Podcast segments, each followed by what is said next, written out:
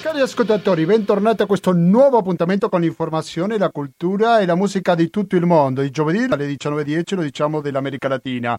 Le domeniche, o almeno ogni due domeniche, lo diciamo di tutto il mondo, perché oggi parleremo di diversi paesi e direi più che mai questo, perché prima abbiamo sentito una trasmissione dedicata all'Unione Europea. E noi fare così una specie di linea di continuità con l'altra trasmissione parleremo pure noi dell'Unione Europea. Ieri è stata una giornata importante sono stati ben 70 anni della dichiarazione Schuman che ha marcato un prima e un dopo sicuramente. Poi vedremo anche la situazione attuale di come la pandemia del coronavirus colpisce anche le istituzioni europee. E parleremo con una persona che questa istituzione li conosce e molto bene. Questo sarà il primo argomento. Dopodiché ci trasferiremo metà in Africa, metà in Italia, perché parleremo della notizia della giornata, almeno da ieri pomeriggio, quando si è conosciuto la liberazione di Silvia Romano.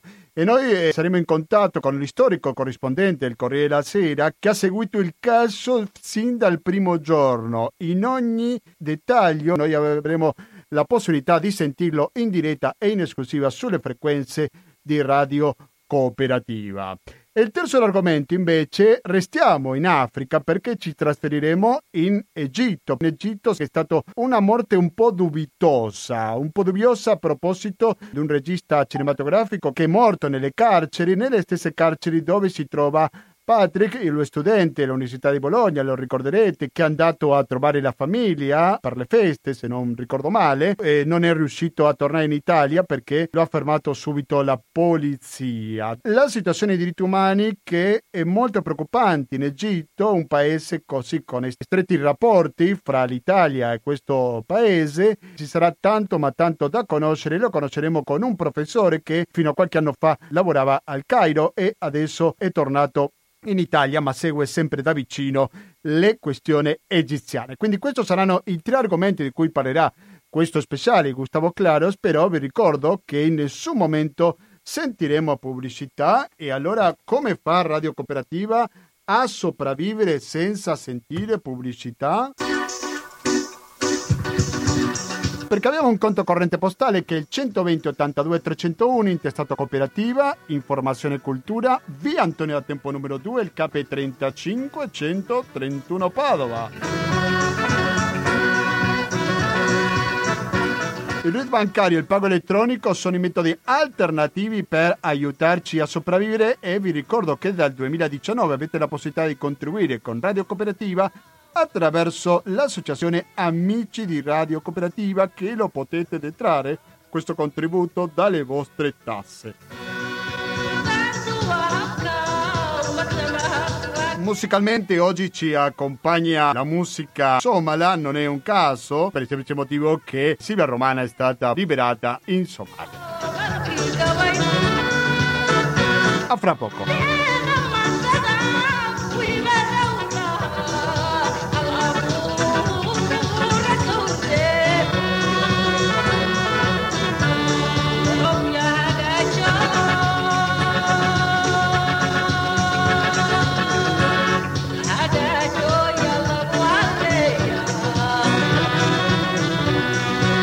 Sono le 19.44 minuti, siete all'ascolto sempre di Radio Cooperativa, siamo in diretta oggi 10 maggio 2020, un giorno dopo che l'Unione Europea ricordi questa data così importante come quella del 9 maggio 1950 in cui gli europei erano testimoni di questa dichiarazione di Schuman.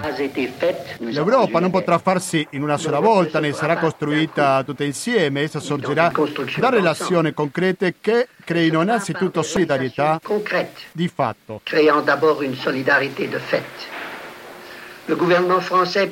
La fusione delle produzioni del carbone e dell'acciaio assicurerà subito la costruzione di basi comuni per lo sviluppo economico, prima tappa della Federazione Europea.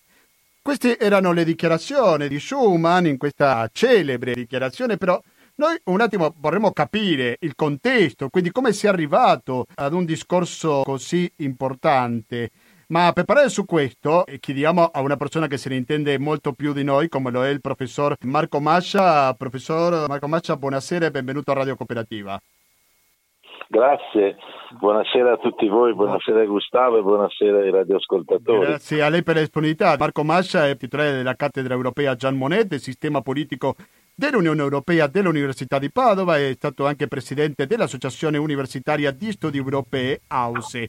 Quindi credo che è una persona più che qualificata. Professore, possiamo contestualizzare questo momento in cui si è sentito questo discorso così importante? Certo, beh, eh, intanto iniziamo col dire che eh, la dichiarazione Schuman del 9 maggio del 1950 è, è il risultato di un eh, dibattito che si apre nei movimenti della resistenza no? eh, e durante la seconda guerra mondiale. E non dobbiamo dimenticare il eh, progetto eh, no? Eh, contenuto nel, nel, manifesto di Ventotene, il progetto di Europa no? contenuto nel manifesto di Ventotene ed elaborato da Altiero Spinelli durante il confino a Ventotene. Lì, diciamo così, ha inizio è vero, eh, la progettazione, ha inizio una concreta progettazione del, del, dell'integrazione, dell'integrazione, dell'integrazione, europea.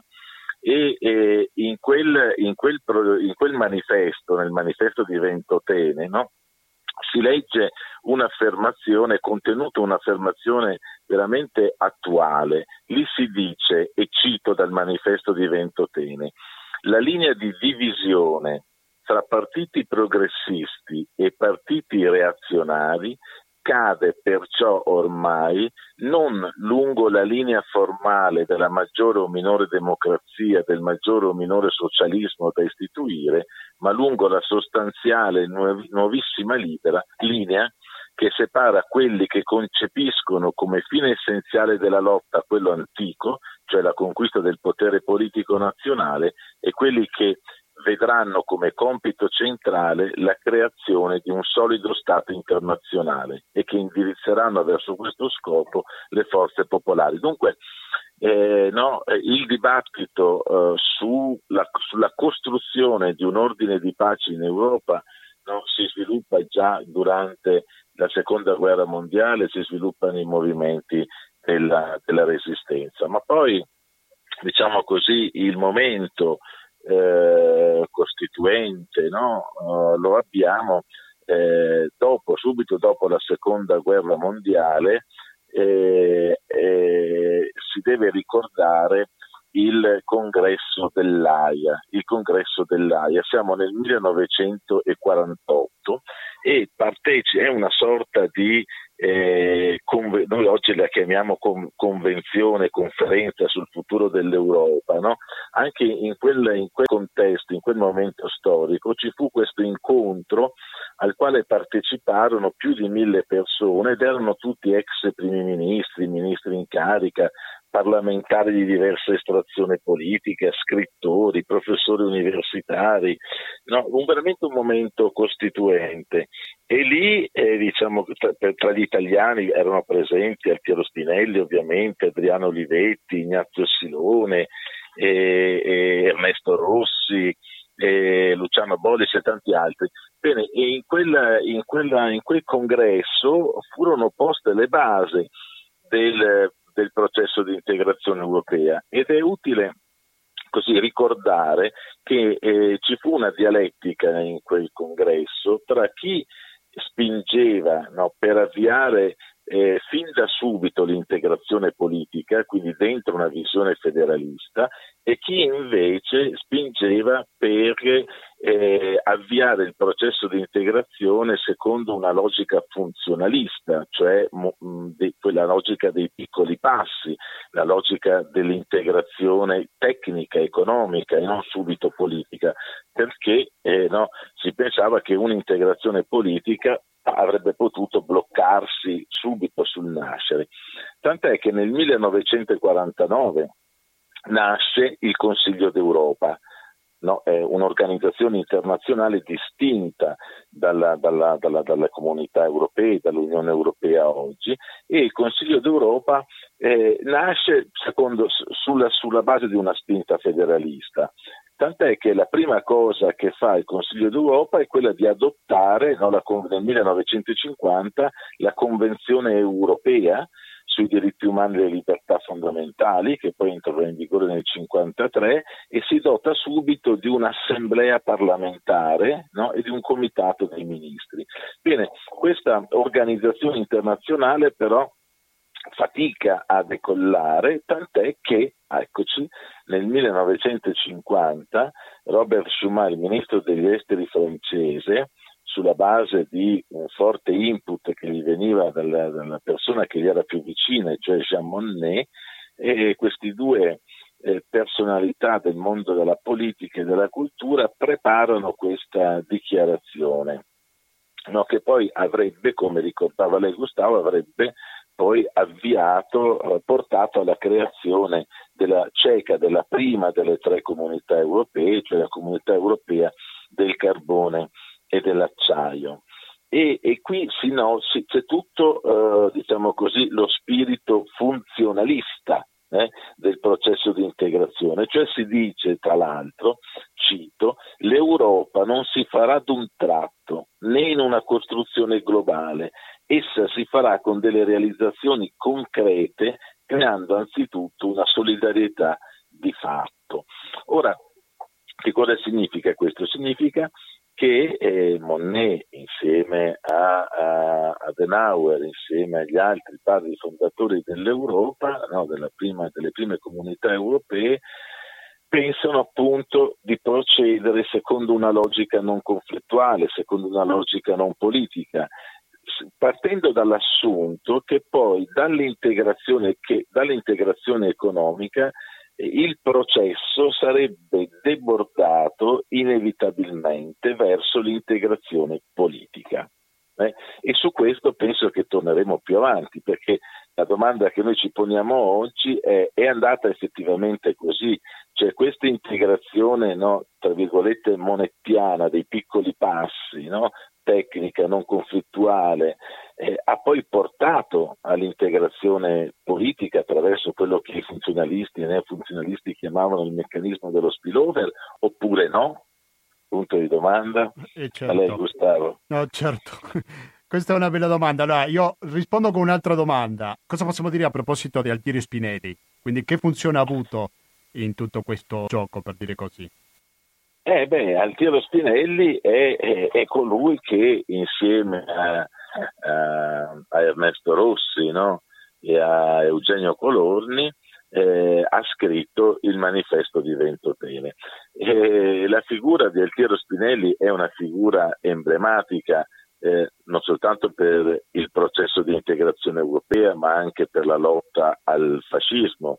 Altiero Spinelli matura la sua, la sua adesione no, alla, alla, teoria eh, federalista, al federalismo durante gli anni del carcere. Lui trascorse tantissimi anni in carcere, negli anni, negli anni 20, negli anni del fascismo, per poi andare al confino a, a Ventotene e in quegli anni lui e Spinelli fece delle letture che, tra cui Luigi Naudi, che eh, condizionarono fortemente, maturarono, fecero maturare no, la sua cultura politica, eh, tant'è che eh, Spinelli poi prese le distanze no, dal Partito Comunista Italiano.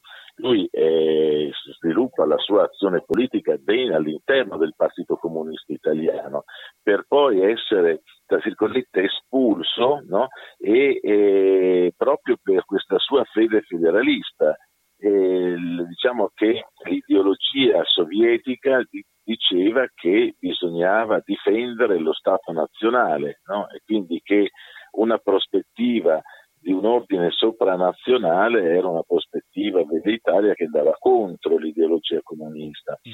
e quindi lo stesso Spinelli durante il confino di Ventotene fu emarginato no, uh, dagli, dai comunisti, eh, che, dai, dai, dagli intellettuali, dai leaders del Partito Comunista che erano al Ventotene con lui. E, e, e, a Ventotene c'era anche Sandro Pertini tra gli altri, no?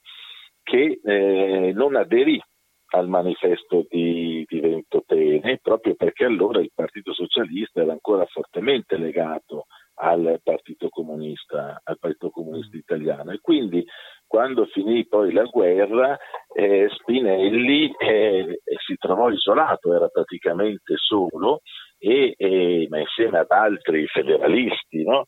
che lui aveva conosciuto al confine, al confine e poi durante la resistenza, è vero, creò il movimento federalista europeo.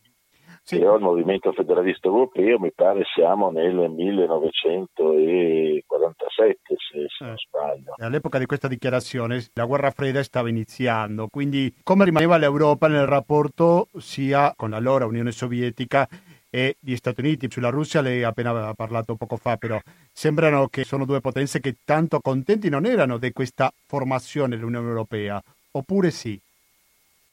No, beh, all'inizio l'Unione, l'Unione Europea è vista eh, diciamo come eh, la, le comunità europee eh, la comunità europea del carbone e dell'acciaio, perché siamo a, all'inizio degli anni 50. Agli esordi, no? diciamo, sì, la preliminare. Agli esordi, esatto, è vista eh, sostanzialmente come eh, una, una, una, realtà che nasce no?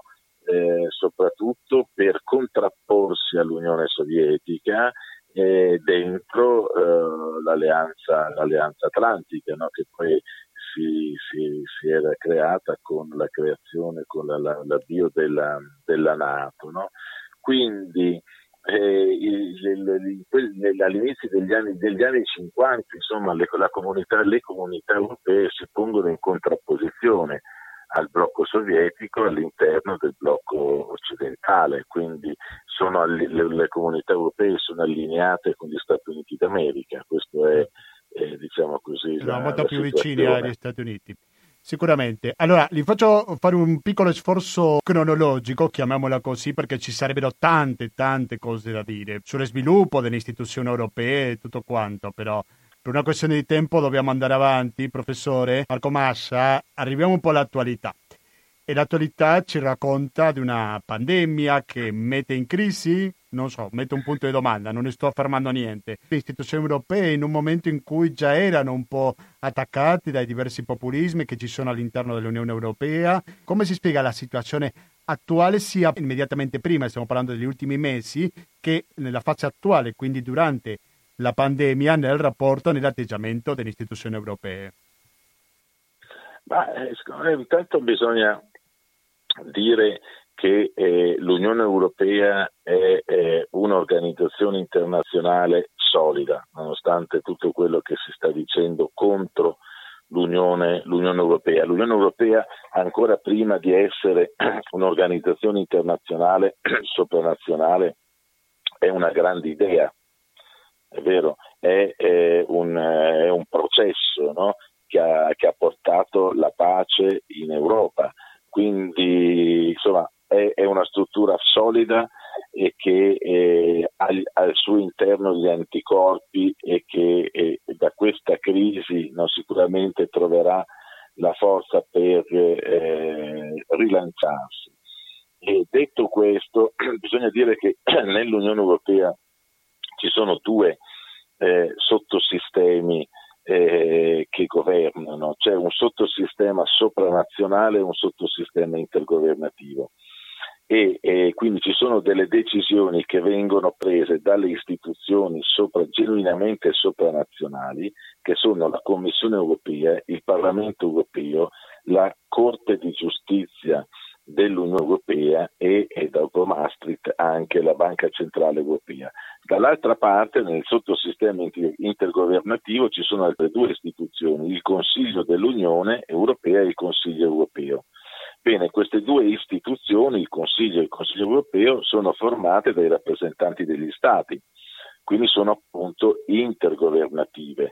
Eh, sono istituzioni che tutelano gli interessi nazionali, mentre il Parlamento europeo, la Commissione europea, la Corte di giustizia e la Banca Centrale Europea sono quattro istituzioni sopranazionali, quindi le persone no, eh, che siedono nel Parlamento europeo, nella Commissione europea, non rappresentano il proprio stato di appartenenza. Com- I membri della Commissione rappresentano l'interesse sopranazionale europeo, i membri del Parlamento europeo rappresentano i cittadini europei. Dunque, eh, sulla vicenda della, del coronavirus ci sono state delle decisioni prese dal, subito dalle istituzioni sopranazionali. No? Quindi il, il, cosiddetto bazooka no? eh, deciso dalla Banca Centrale Europea, quindi, che ha messo in campo 750 miliardi di euro per l'acquisto di titoli di Stato e di titoli privati. C'è stato subito l'intervento della Commissione europea che ha detto agli Stati, in particolare l'Italia, potete utilizzare tutti i soldi dei fondi strutturali non utilizzati no? e anche per eh, questioni anche diverse da, da, quelle per le quali erano stati assegnati. C'è stato subito l'intervento della Banca Europea degli Investimenti, la Commissione poi ha subito adottato il programma Sure, o Sure come lo si vuole chiamare, per sostenere la cassa integrazione. Quindi diciamo che tutto quello che eh, eh, le istituzioni sopranazionali potevano fare alla luce di quello che dicono i trattati è stato fatto, anzi è stato fatto anche di più, potremmo dire, no? perché quello che sta facendo la Banca Centrale Europea è qualcosa che va al di là dei trattati. Le istituzioni intergovernative, invece Consiglio europeo e Consiglio dell'Unione, no, e guardiamo in particolare per quanto riguarda il Consiglio all'Eurogruppo, cioè la riunione dei ministri dell'economia e della finanza dei 19 paesi che hanno l'euro, lì invece si sono impantanati, lì non hanno saputo no, eh, mettere in campo quel qualcosa in più che era necessario per fronteggiare la pandemia, per fronteggiare questa, questa crisi. No? E quindi ci sono state quattro riunioni di, del Consiglio europeo, tantissime riunioni dell'Eurogruppo e, e ancora non si riesce, no, non, il Consiglio europeo ancora non ha definito che cos'è eh, questo fondo no, che, che, dovrebbe essere creato per eh, sostenere i paesi no, che sono stati diciamo così, eh, aggrediti in maniera più forte da questo virus. Dentro questa partita c'è anche il MES, e cioè questo fondo salva stati che, è bene ricordarlo, il MES è un'organizzazione internazionale distinta dall'Unione Europea d'accordo? Non è un programma, non è una istituzione dell'Unione Europea, è un'altra organizzazione internazionale che viene creata subito dopo la crisi economica del 2008 eh, per gestire in particolare nel 2011-2012 la crisi eh, della Grecia. No? Quindi quella eh, è un'organizzazione internazionale che ha tutto un suo statuto, un suo regolamento molto complesso eh, che dal mio punto di vista andrebbe no, sciolta, non ha più senso quel tipo di organizzazione internazionale lì, perché appunto è fatta non per aiutare gli stati in difficoltà in uno spirito di solidarietà, ma in uno spirito di, eh, io direi, userei questa espressione, speculativo, no? per cui tassi di interesse poi strozzare la popolazione di quegli stati che entrano in crisi. Quindi quella è uno strumento, il Fondo Salva Stati che andrebbe abolito, invece bisogna potenziare il ruolo della Banca Centrale Europea e, e ovviamente della Banca Europea degli Investimenti. Questa è un po' la situazione, per cui eh, ora l'Eurogruppo di ieri ancora non ha preso nessuna decisione relativa no, a questo fondo proposto da, da, Macron e recepito nelle conclusioni del Presidente del Consiglio europeo, mentre ha eh, definito in maniera più chiara come potranno essere utilizzati il fondo eh, come potrà essere utilizzato il fondo salva stati. Chiaro che l'Italia si trova in una situazione di grande difficoltà perché ha bisogno di quei soldi del fondo salva stati che sono 36-37 miliardi, no, perché eh, ormai eh, no, abbiamo un debito che è sopra il 150% del PIL, per cui non possiamo, eh, no, dobbiamo raccattare tutto quello che passa il convento, però certo è, diciamo che è una situazione tenuto conto anche anche no, del dibattito all'interno dei partiti della, della, maggioranza e dell'opposizione è una scelta che insomma, peserà ecco, eh, sulla politica del nostro paese. Certo, professore, prima di salutarla non le chiedo di fare l'indovino, però quando finiremo con questa crisi, perché prima o poi sono convinto che dobbiamo uscire per forza, come rimarrà l'Unione Europea? Rimarrà una Unione Europea più forte, uguale o più debole, secondo lei? L'Unione Europea, dal mio punto di vista, sarà più forte, sarà più forte. E, e però c'è un, un uh, passaggio, secondo me, eh, che è fondamentale, cioè Europea, cioè i governi in questo momento, i capi di Stato e di governo, no? Eh, stanno dimostrando la loro eh, inadeguatezza no? eh, rispetto alla crisi, alla, alla, grandezza no? alla, della crisi che abbiamo, che abbiamo, di fronte. Cioè, sono questi, questi leaders politici che si riuniscono nel Consiglio europeo eh, sono persone che hanno una media di 50 anni, tanto per renderci conto eh, anche di, dell'età. Eh, sono persone assolutamente poco coraggiose che non hanno una visione, no? Eh, non hanno una vision, non sanno pensare no? a, ad un'Europa più, più forte, più coesa, più solidale. La spinta deve venire dal basso, cioè l'integrazione politica, per tornare all'inizio della dichiarazione Schumann, no? la domanda che abbiamo fatto all'inizio, eh, dall'integrazione economica siamo riusciti a passare verso, andare verso l'integrazione politica oppure questo processo funzionalista si è bloccato? Allora questo processo, dobbiamo dirlo, si è bloccato no, Musk che è stato un passo importante verso l'unione politica, ma poi c'è stata la bocciatura del trattato costituzionale e il trattato di Lisbona. Quindi se noi vogliamo veramente dar vita ad un'unione politica e di quello di cui c'è bisogno oggi per fare una politica fiscale comune, per fare una politica economica comune, per fare una politica sanitaria comune, per fare una politica energetica comune, c'è bisogno di un'unione politica. Per fare l'unione politica c'è bisogno della partecipazione dei cittadini, cioè siamo noi che dobbiamo chiedere no, ai nostri governanti eh, di fare questo passo in avanti, di fare l'unione politica, se no loro non la faranno mai, cioè stanno in mezzo al quadro, stanno in questa situazione dove cercano di tutelare i propri interessi nazionali, no? e, e, però poi chi soffre eh, sono i cittadini, sono le persone umane, perché no, la, la, la, mancata gestione in maniera coordinata di questa pandemia ha provocato decine di migliaia di morti, questo è il punto, quindi poi eh, chi soffre no, è, la, è, la, è, la, gente la po- e soprattutto poi la povera gente, le persone più esposte, più vulnerabili. No? Quindi sta a noi, la responsabilità è dei cittadini europei, patavini, veneti, italiani, tedeschi, francesi. Eh? Dobbiamo eh, riprendere in mano no?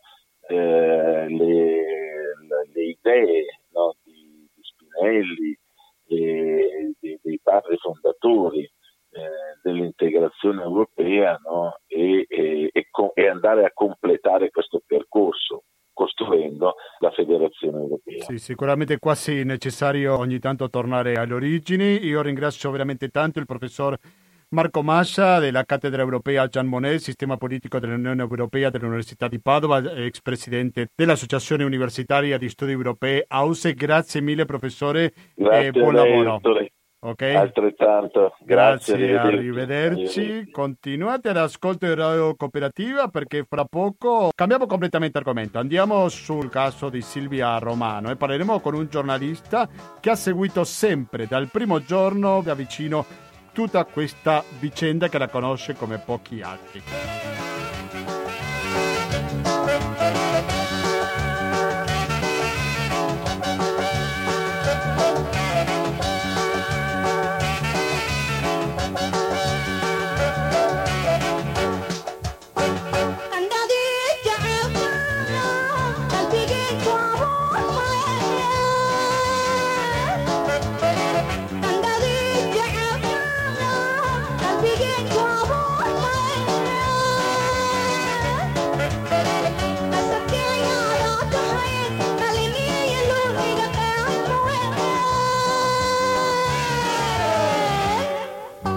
Continuiamo con questa diretta di Radio Cooperativa quando sono le 19.14 minuti. Come le anticipavo poco prima di sentire questo brano che viene dalla Somalia, siamo in contatto con un giornalista che ha seguito la vicenda di Silvia Romano sin dalla prima ora, che è responsabile di un sito che si chiama Africa Express, che è www.africa express.info. Questo sito dice Silvia Libera, abbiamo insistito a indagare anche contro chi ci invitava a smettere. Sto parlando niente meno che il signor Massimo Alberizzi. Massimo Alberizzi, buonasera e bentornato a Radio Cooperativa. Buonasera a tutti. Grazie sì, per la tua disponibilità. So che stai con molto lavoro perché sono ore molto concitate, molto speciali. Infatti, po- poco, sì, dopo, certo, certo. poco, dopo, la liberazione, tu sei l'istorico corrispondente del Corriere della Sera in Africa e in questo momento, se ci puoi dare l'ultima informazione, Silvia Romano è in procura? Questo me lo puoi confermare? Eh sì, è, è in procura a Roma.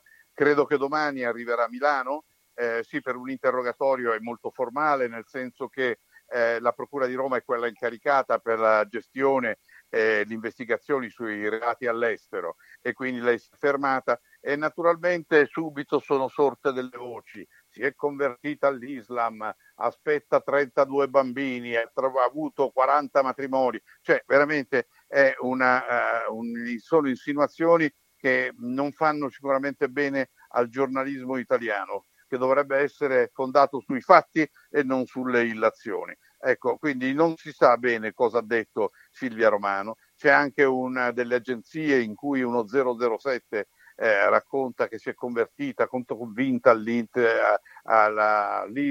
Ecco, il 07, non, il 007 non hanno mai parlato, hanno avuto la bocca cucita per tutti questi, questi, mesi, 500 e rotti giorni di prigionia di Silvia, adesso si mettono a parlare, a raccontare, Fra, francamente non è credibile. Brevemente possiamo fare una specie di riepilogo di cosa sono stati questi 18 mesi di cautiverio da parte di Silvia Romano? Ma, ma guarda, quello che sappiamo con sicurezza, perché io ho fatto tutte le investigazioni in, L'hai uh, seguito in da sempre, sì, lo sappiamo. Sì, sì, poi devo dire che ringrazio anche eh, i lettori di Africa Express perché ci hanno finanziato questa investigazione. Sono investigazioni che, come puoi immaginare, costano abbastanza cari, viaggi, eh, bodyguard, eh, sicurezza, quindi ci hanno aiutato, siamo riusciti a fare investigazioni, abbiamo trovato eh, tre sono sicuramente i, gli esecutori di questo rapimento, sono stati sotto, sono sotto processo in Kenya, eh, hanno avuto però una cosa strana, una, una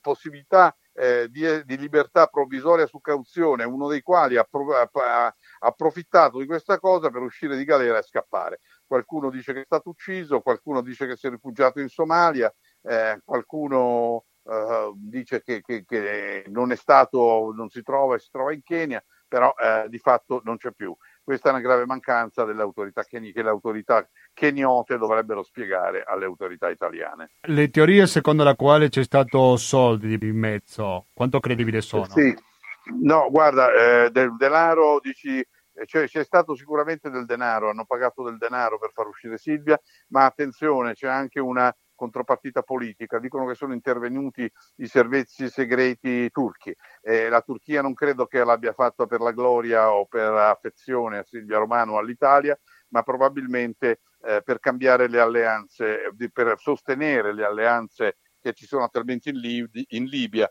dove l'Italia appoggia Serraj, il governo Serraj, e la, C- la, la Turchia è una sostenitrice del governo Serraj fornendo armi, e munizioni e droni, e quindi aiuti aerei e cose di questo tipo. Eh, in questo modo si rafforza l'amicizia tra Turchia e Italia e l'Italia era fino a ieri molto critica col governo di Erdogan, tant'è vero che eh, doveva consegnare una partita di armi eh, che non è stata consegnata. Vedremo adesso se, se, sarà consegnata, vedremo le conseguenze e se è vero quello che vi sto dicendo e che si rafforza la, la, la, l'aiuto dell'Italia al governo di Serraj, sostenuto dalla Turchia in Libia. Certo, il, il sito che tu dirigi si chiama Africa Express e anche noi facciamo un'intervista a Express perché stai con molto lavoro. Vorrei chiederti prima di salutarci Massimo eh, sugli altri sequestrati.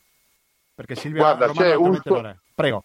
Ecco, io, io, ovviamente ci occupiamo di Italia Medio Oriente e quindi so che c'è padre dell'olio in Siria che è sequestrato, non si sa più niente mi pare dal 2016, dal 2014, da tanti tanti anni insomma, e poi padre Pierluigi Maccalli in, in quel triangolo di Sahel che è Burkina Faso, Mali, Niger, è stato rapito in Niger ma potrebbe essere stato portato in Mali eh, dove il deserto nel deserto si nascondono gli islamici, i terroristi, i criminali comuni, tutti quanti. Ecco, potrebbe essere lì. Sì, eh, non qual- si sa niente. Qualche altro dato su di noi non si sa niente altro. Non si, non si sa niente, l'abbiamo cercato ma non si sa niente. Perfetto.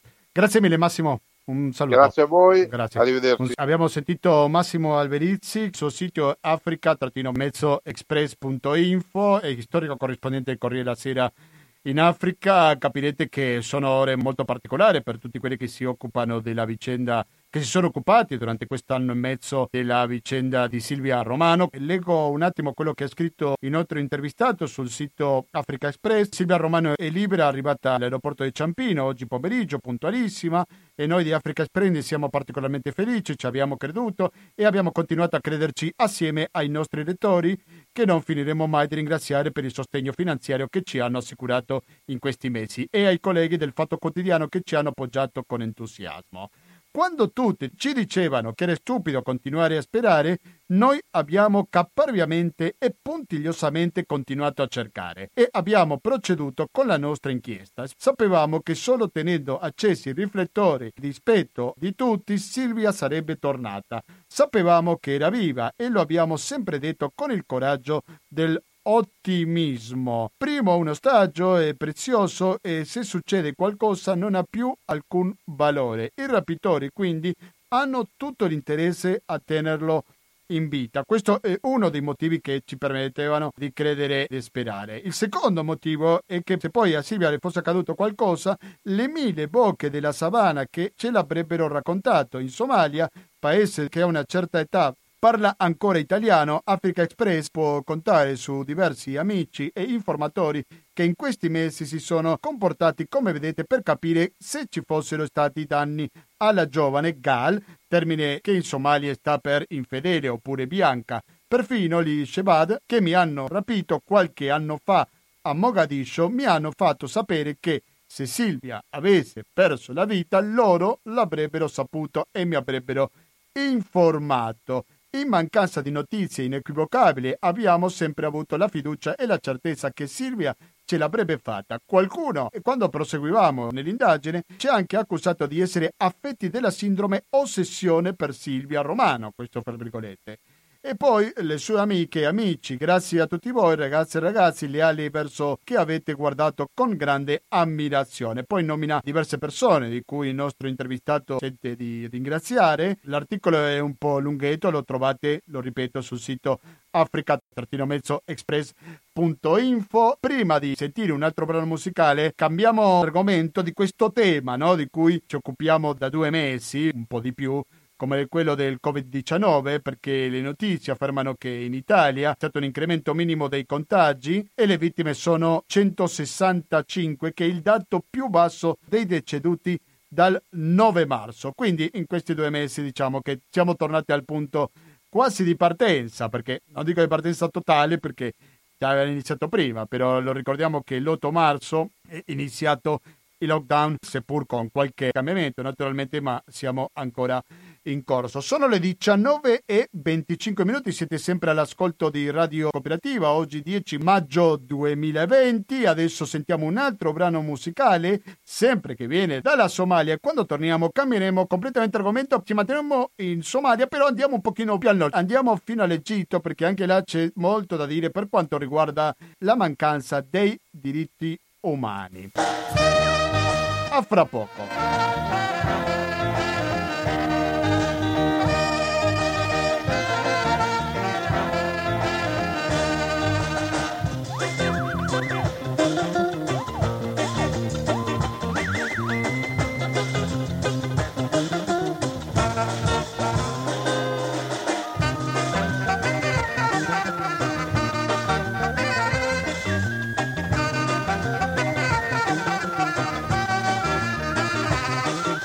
E continuiamo con questa diretta radio cooperativa. Prima abbiamo parlato del caso della Somalia, per il caso di Silvia Romano e adesso ci spostiamo in Egitto perché una delle notizie che sicuramente ci ha lasciato molto preoccupati è quello che è successo con Shadi Habash, spero averlo pronunciato bene, che è stato un ragazzo, adesso proveremo a capire cosa è successo, è morto 22 anni soltanto, nello stesso carcere dove si trova il ragazzo egiziano che studia e ci tengo a usare il presente, studia, non studiava, come nel caso di Patrick Sacchi, di cui ancora c'è molto, molto da dire, c'è molto da lavorare a favore naturalmente della sua liberazione, ma per parlare su questo siamo in questo momento in collegamento con Genario Gervasio. Genario Gervasio, buonasera e benvenuto a Radio Cooperativa.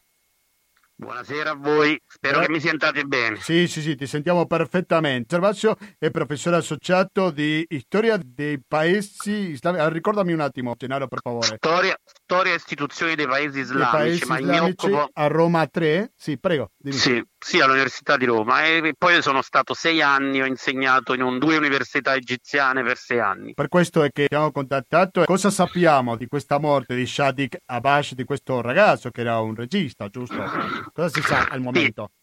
No, quello che si sa è che non doveva avvenire. In realtà eh, Shadi Habash è uno dei tantissimi eh, prigionieri del, del, regime di Assisi. In realtà nel caso di Shadi Habash, così come quello di Patrick e di tanti altri, non si può parlare nemmeno di prigionieri politici perché in realtà uh, Shadi era stato arrestato per avere diretto o in realtà avere mixato insomma il video di un cantante Rami Sam che era, che era il cantante di Piazza Tahrir perché aveva, aveva partecipato alla rivolta nel 2011 con, sua, con, una, con una canzone e poi aveva fatte altre, poi era diventato scomodo al regime e quindi di fatto si era auto, autoesiliato e da lì attraverso le sue canzoni ha preso posizioni chiaramente molto critiche, però si, par- si parla di un cantante. Quanto a Shadi era appunto un fotografo filmmaker che aveva accettato di, diciamo, di, di, di curarne il videoclip uh, che era stato girato chiaramente fuori dall'Egitto,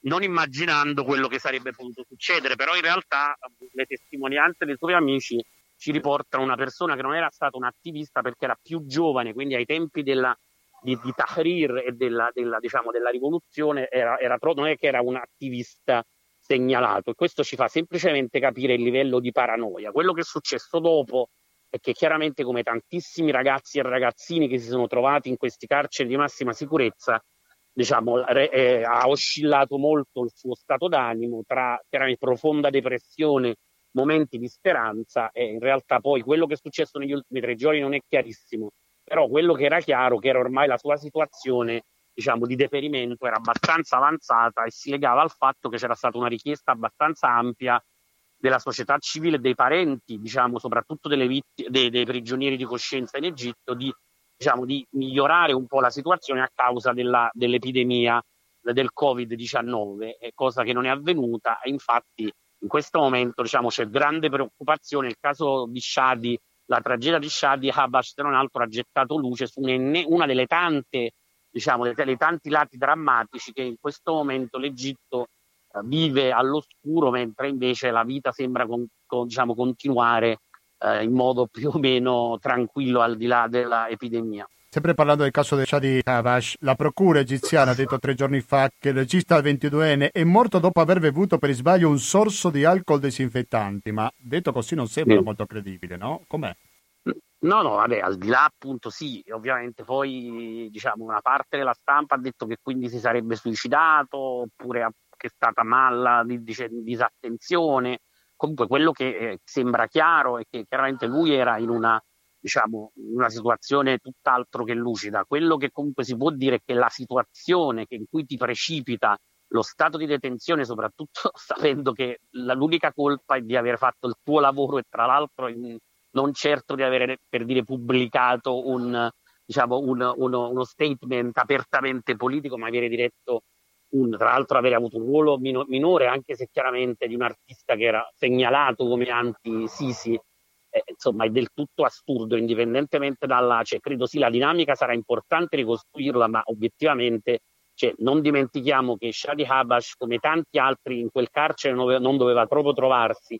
Tra l'altro, proprio grazie, grazie insomma, a questa sfortunata, questa drammatica circostanza, ha riportato l'attenzione anche sugli altri e la stima, l'ultima stima di Amnesty International, che credo però sia fatta per difetto, è che ci sono almeno 1600 casi, no, nemmeno che sono in giudizio, 1600 casi di detenzione eh, pregiudiziale, cioè di persone che non sanno nemmeno qual è la loro colpa per cui si trovano in quel carcere o in altri, in alcuni casi dallo scorso settembre, ma anche da prima o da dopo, almeno 1600 casi che, per i quali non è stato nemmeno finora emesso un capo d'accusa, ma soltanto rinno- rinnovi e rinnovi della carcerazione preventiva, eh, diciamo, a grazie a uno stato di emergenza che tra l'altro è diventato una specie di stato di eccezione permanente. Quindi, insomma, e soprattutto nel momento dell'emergenza, visto lo stato delle carceri egiziane, l'emergenza um, diciamo, um, per il Covid-19, purtroppo c'è, c'è grande timore, anzi terrore, che non sia l'unico caso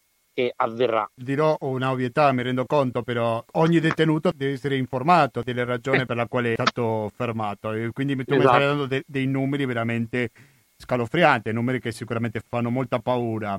Passiamo a un argomento che è diverso, però sicuramente è rapportato, perché tutto si collega con tutto, come quello del caso di Patrick Zacchi. Lo ricordiamo questo studente di Bologna che è andato a trovare, se non ricordo male, durante il periodo delle feste, i propri parenti e poi lo hanno incarcerato. Erasmo Palazzotto, che è un deputato di Leu e presidente della commissione parlamentare d'inchiesta sull'omicidio di Giulio Regeni, a un giorno del rinnovo della custodia cautelare del giovane studente è necessario rivedere i nostri rapporti con il governo egiziano. Ma innanzitutto parliamo della persona, e Patrick Zacchi in particolare. Cosa ne sappiamo fino ad oggi? No, dunque Patrick Zacchi, anche lui è un giovane appunto che era in questo master internazionale europeo, Erasmus, ed era nel periodo in cui si trovava a Bologna. Obiettivamente anche in quel caso sappiamo che la, diciamo, la, il momento in cui deve, deve, comparire davanti alla Corte in cui verrà formalizzata l'accusa, che poi questa qui si pensa che sia questa molto generale, no? di, o di avere diffamato lo Stato, di avere complottato contro la stabilità, insomma tutte diciamo, accuse general, generalistiche tipiche dei, dei, regimi autoritari che si possono usare, però anche in quel caso viene rimandata diciamo, la, la comparizione davanti al pubblico ministero viene rimandata prima di 15 in 15, adesso di 45 in 45, di fatto nei 1600, tra i circa 1600 casi c'è di fatto anche lui, perché diciamo a tutt'oggi, come tu dicevi, per, per potersi difendere è necessario avere un'accusa formale e quindi di fatto queste sono, sono tutte misure di carcerazione preventive che sono anche contrarie alla legislazione egiziana, però in quel caso appunto è tutto giustificato dallo stato di eccezione, lo stato di emergenza che vige dal 2013, dal colpo di Stato benedetto all'inizio dalla popolazione del, che poi ha portato al potere il generale, all'epoca ministro della difesa, attuale presidente Al-Sisi, per cui in realtà ogni strappo viene giustificato da questo stato di emergenza, però in, di fatto Patrick Zaki è uno dei 1600 e poi questi 1600, a questi 1600 vanno aggiunti numeri diciamo assurdi non sono sicuri ma che oscillano tra i 40 e i 50.000 se non di più di prigionieri politici o d'opinione. Anche in quei casi insomma eh, diciamo i capi di accusa sono di poco sono sempre eh, più o meno questi di avere complottato contro la sicurezza dello Stato anche se talvolta significa appunto avere scritto, avere scritto una cosa su Facebook oppure di essere passati troppo vicini in luoghi quando c'erano ancora le manifestazioni e gli ultimi sono state le ultime quasi diciamo rarissime manifestazioni del 20 e 21 settembre scorso, in quel caso molti dei 1600 in realtà sono, risalgono a quell'episodio e sono persone che erano in una lista evidentemente e sono stati presi senza nessun tipo di evidenza o di presunto reato. Cioè, in realtà tutti questi dati possono riassumersi dal mio punto di vista con una sola parola che è paranoia. È la stessa paranoia che purtroppo l'Italia ha conosciuto e poi ma come diceva appunto Palazzotto, c'è tutta la questione delle relazioni italo-egiziane che di fatto Diciamo. Su quello volevo chiederti dopo, però intanto tu prima hai parlato della questione del coronavirus e all'interno del carcere difficoltà, però come è cambiato, se è cambiato qualcosa dall'apparizione di questa pandemia in Egitto e l'atteggiamento del governo di Al-Sisi contro i propri cittadini, perché se non ricordo male il primo caso di coronavirus in Africa è stato in Egitto. Il pri- sì, no, il pri- sì, in realtà, però uh, in realtà non è stato, cioè, diciamo, in realtà non, sono, non c'è stata un'escalation, almeno finora, anche se anche in quel caso il regime ha ulteriormente ma, aument- ha riaumentato la propria presenza nelle strade. Però quello che è successo è che c'è stato, così come insomma, non dimentichiamo che anche nel nostro paese ci sono state rivolte nei carceri, anche se hanno avuto, sono già usciti dalla cronaca, ma ci sono stati episodi abbastanza grossi allora alcuni, alcuni carcerati, sia diciamo tra virgolette comuni, anche se brutta questa distinzione, sia di quelli politici o quelli accusati insomma, per reati politici, perché appunto eh, ritornando a Shady Habash, lui non era un attivista, i suoi amici, tutti quelli intervistati non lo descrivono come tale perché appunto era di una generazione dopo diciamo, la generazione di Piazza Tahrir, quindi non era certo uno di quelli che aveva partecipato alla rivolta. In ogni caso, sia i, i tenuti comuni che quelli politici hanno iniziato in, in vari carceri, soprattutto quelli dove ci sono più eh, appunto tenuti in attesa di giudizio, eccetera, eccetera, uno sciopero della fame che sta attirando un po' l'attenzione internazionale, credo per questo Amnesty International si sia mobilitata, però obiettivamente oscurato dalla grande propaganda del regime che già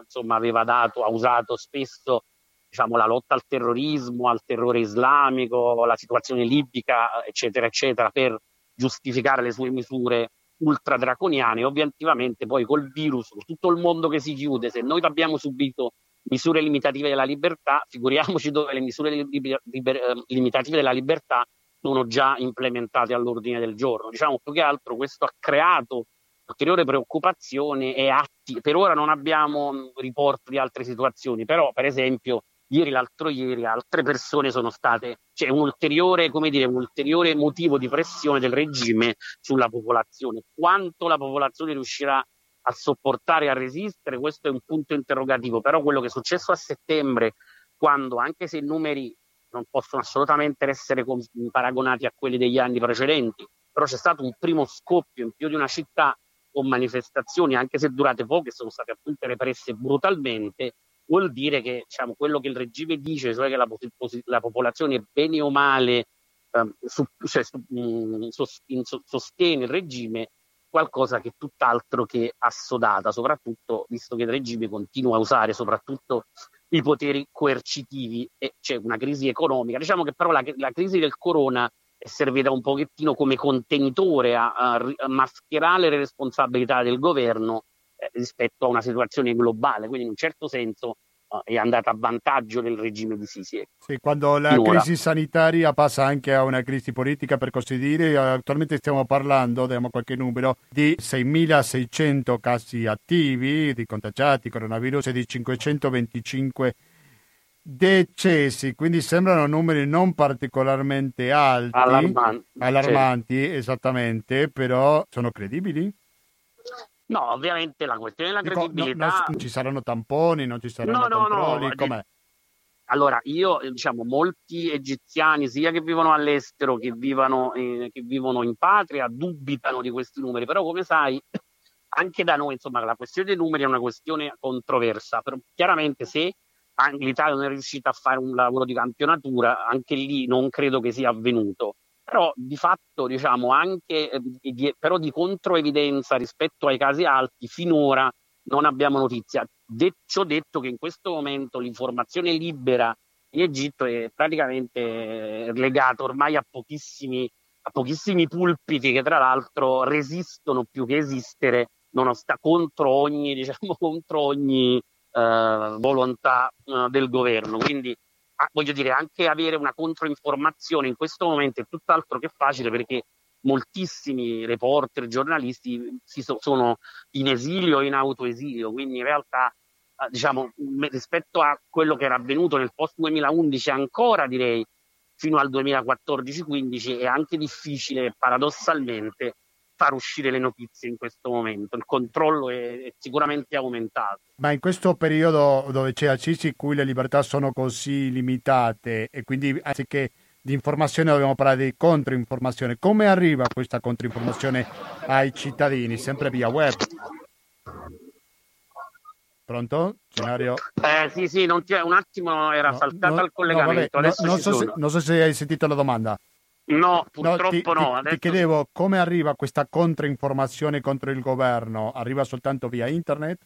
Sì, sì, arrivava ovviamente ci sta chiaramente il passaparola via internet, però la, ci sono tantissimi siti, l'outlet sicuramente più affidabile è Madamasr, però è visibile all'estero, non in Egitto. Ovviamente chi è più attento all'informatica sa che ci sono vari modi per aggirare la censura, però ovviamente già presuppone un'ulteriore volontà però diciamo che una, quella che era diventata una stampa abbastanza vibrante, per cui anche prima della rivoluzione c'erano già varie opinioni, adesso insomma è un monologo obiettivamente, però i cittadini lo sanno benissimo, quindi in realtà eh, ci sono altri mezzi, insomma Telegram eccetera, però chiaramente non è diciamo che è uno sforzo ulteriore quello là di informarsi e tra l'altro anche le fonti sono diminuite proprio perché moltissimi sono stati costretti a lasciare il paese. Diciamo che in un certo senso continuano ad arrivare le notizie, però per esempio al di fuori delle, delle, de, del Cairo, Alessandria e qualche altra grande città si sa purtroppo molto e troppo poco sull'Egitto rurale, sull'Egitto delle grandi periferie, quindi in realtà anche da quel punto di vista quella che era stata una grande invece novità uh, delle rivolte, cioè che si riusciva a dare anche opinioni, diciamo, e anche eventi, non soltanto quelli che erano sotto gli occhi di, di molti, e poi soprattutto anche i reporter uh, stranieri sono stati di fatto costretti o ad, uh, diciamo, a, a codarsi al coro, ma in molti casi ci sono molti casi anche abbastanza noti diciamo, di reporter stranieri a cui è stato detto chiaramente di lasciare il paese perché non erano più graditi, oppure casi in cui, cose che fanno ricordare appunto la propaganda di, di, di un'epoca a noi purtroppo nota, ma anche nel tuo paese, in cui diciamo, il Ministero dell'Informazione dava, dice, mandava ai reporter stranieri quale era la versione ufficiale ed era ben inteso che dissociandosi da quella, diciamo, discostarsi da quella, a discostarsi da quella versione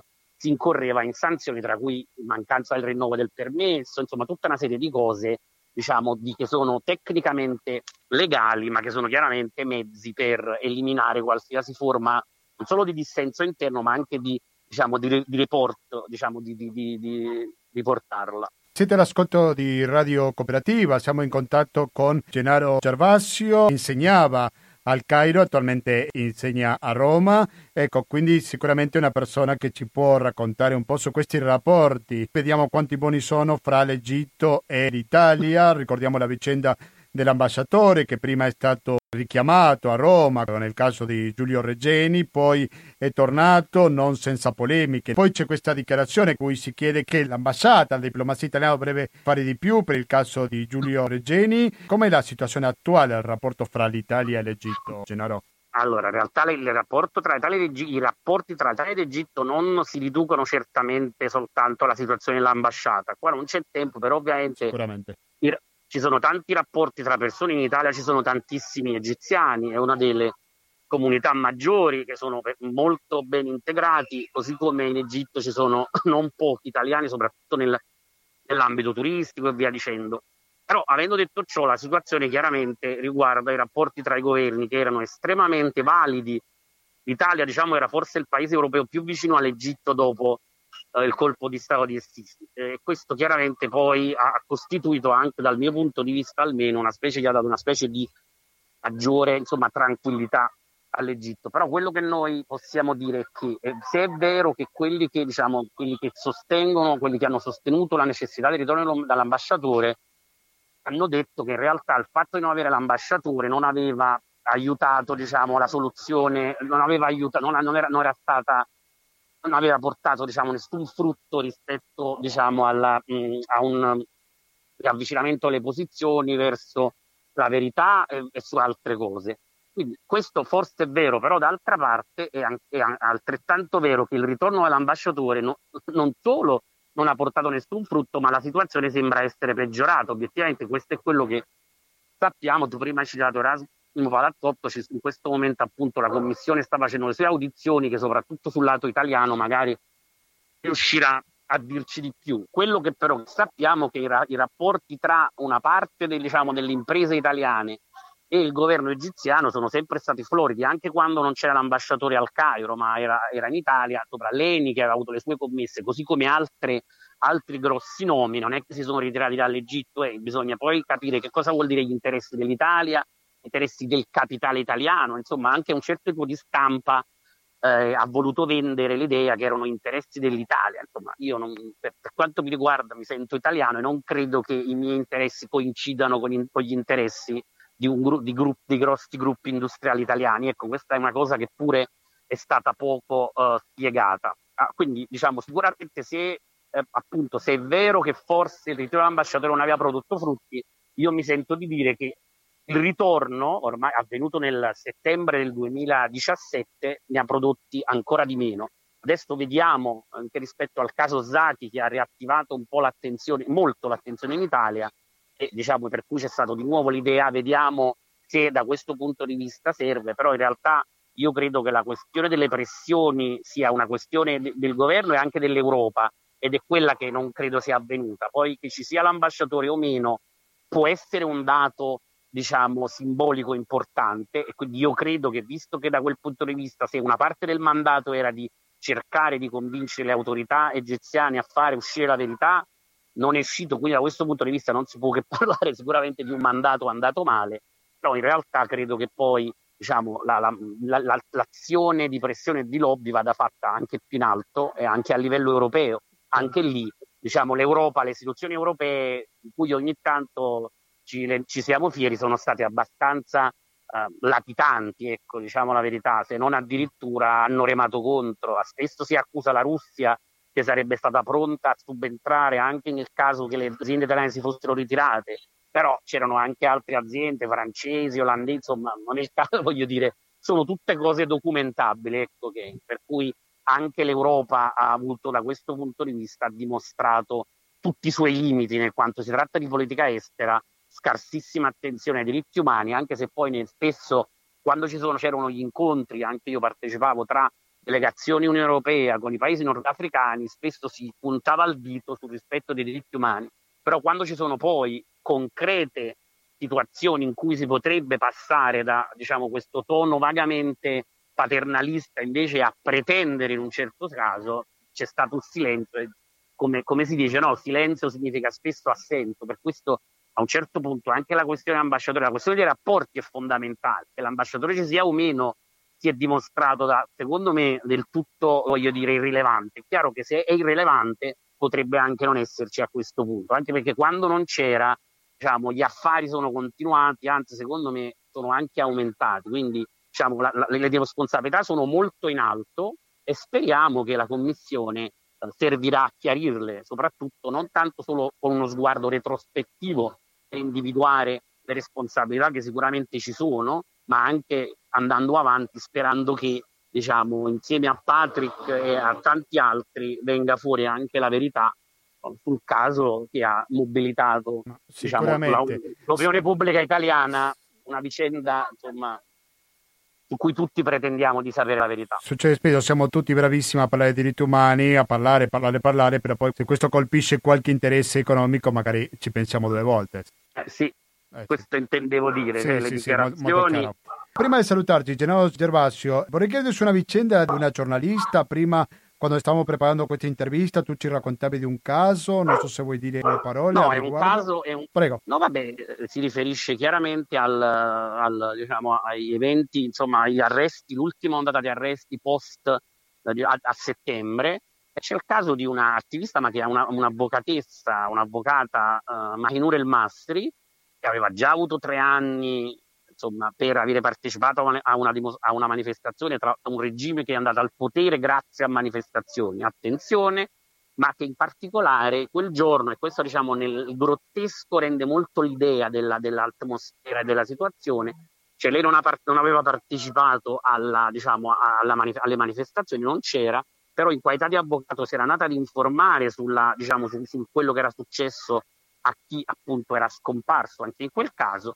L'uscita del tribunale di Alessandria, lei è un avvocato alessandrino eh, registrato al foro, è stata di fatto prelevata, perché poi attenzione, non si tratta di arresti, ma si tratta di essere presa da agenti in borghese, buttata su un camioncino e solo qualche giorno dopo si è saputo dove era, nella famigerata prigione di qui sopra, e anche nel suo caso di eh, mese in mese, di 45 giorni in 45 giorni, dal, 20, dal 21 settembre ad oggi, appunto, anche il capo d'accusa è completamente sconosciuto, però quello che si sa è che anche lei, come altri, è in un carcere diciamo, di massima sicurezza, tra l'altro dove eh, diciamo, la sua situazione è tra l'altro diciamo, anche con pochissime possibilità di parlare con l'esterno, quindi non si sa come sta, si sa, insomma questo è uno dei casi, in quel caso chiaramente lei era un volto noto eh, e quindi è stata prelevata semplicemente per il suo nome, però anche in quel caso, cioè io la cosa che colpisce del grottesco che si va in qualità di avvocato e quindi per difendere i diritti degli, eventi, degli scomparsi e, per, e, poi scomparsa ha avuto la stessa avuto la stessa sorte pur non avendo partecipato alle manifestazioni che sarebbero state poi il capo d'accusa degli scomparsi. Quindi una situazione in cui anche dire poi quello che succede, i dettagli, diventa quasi, non dico superfluo perché è sempre importante, ma appunto perché in realtà sono tutti pezzi di un puzzle che dà soltanto l'idea della paranoia, perché una po' la grande differenza col prima e dopo la rivoluzione, che mentre prima diciamo, il regime si sentiva sicuro di sé, invece qui nonostante eh, nel post c'è il regime di Sisi che per molte cose somiglia a quello di Mubarak, però chiaramente l'esperienza della rivoluzione è stata uno shock per cui adesso nonostante questo sfoggio di supporto popolare e anche diciamo, diciamo, di, di, forza dell'esercito che è ritornato in prima linea, di fatto è un regime che invece è fragile se ha paura appunto di un video, uh, di un video, di un videoclip di musica pop uh, girato all'estero e, e, oppure semplicemente di dire che cosa succede ai suoi cittadini. Quindi preferisce rimandare, rimandare, utilizzare gli, diciamo, dire, gli angoli, quegli artifici del diritto però per calpestare tutti i diritti più elementari. Ecco. Io ringrazio moltissimo il professore associato dell'Università Roma 3, Gennaro Gervasio, grazie infinite per la tua disponibilità con la cooperativa, sei stato molto grazie chiaro. Grazie a voi. Come dico sempre in questi casi, se ti ho capito io, ti hanno capito tutti, quindi grazie, alla prossima Gennaro. Arrivederci, grazie Arrivederci, a voi. Grazie, adesso è arrivato, cari ascoltatori, il momento di salutarci.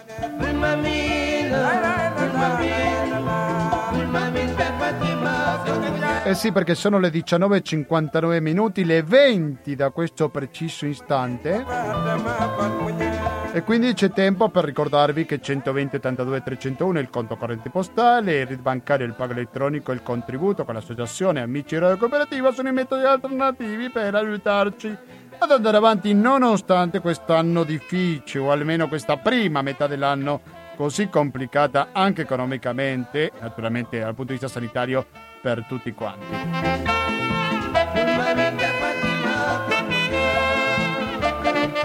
Vi ricordo che fra pochi minuti, fra dieci minuti per essere preciso, partirà una nuova edizione di Materiale Resistente che va avanti dalle 20.10 fino alle 21.40 e dopo dalle 21.50 fino alla mezzanotte sarà il momento di ascoltare pensieri e parole se ci sentite in diretta il 10 maggio, se invece ci sentite in replica il 17 dalle 21.50 ascolterete che musica è.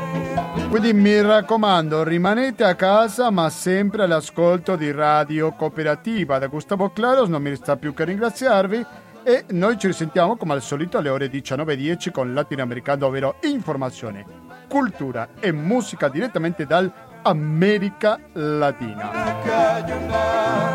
Grazie e alla prossima!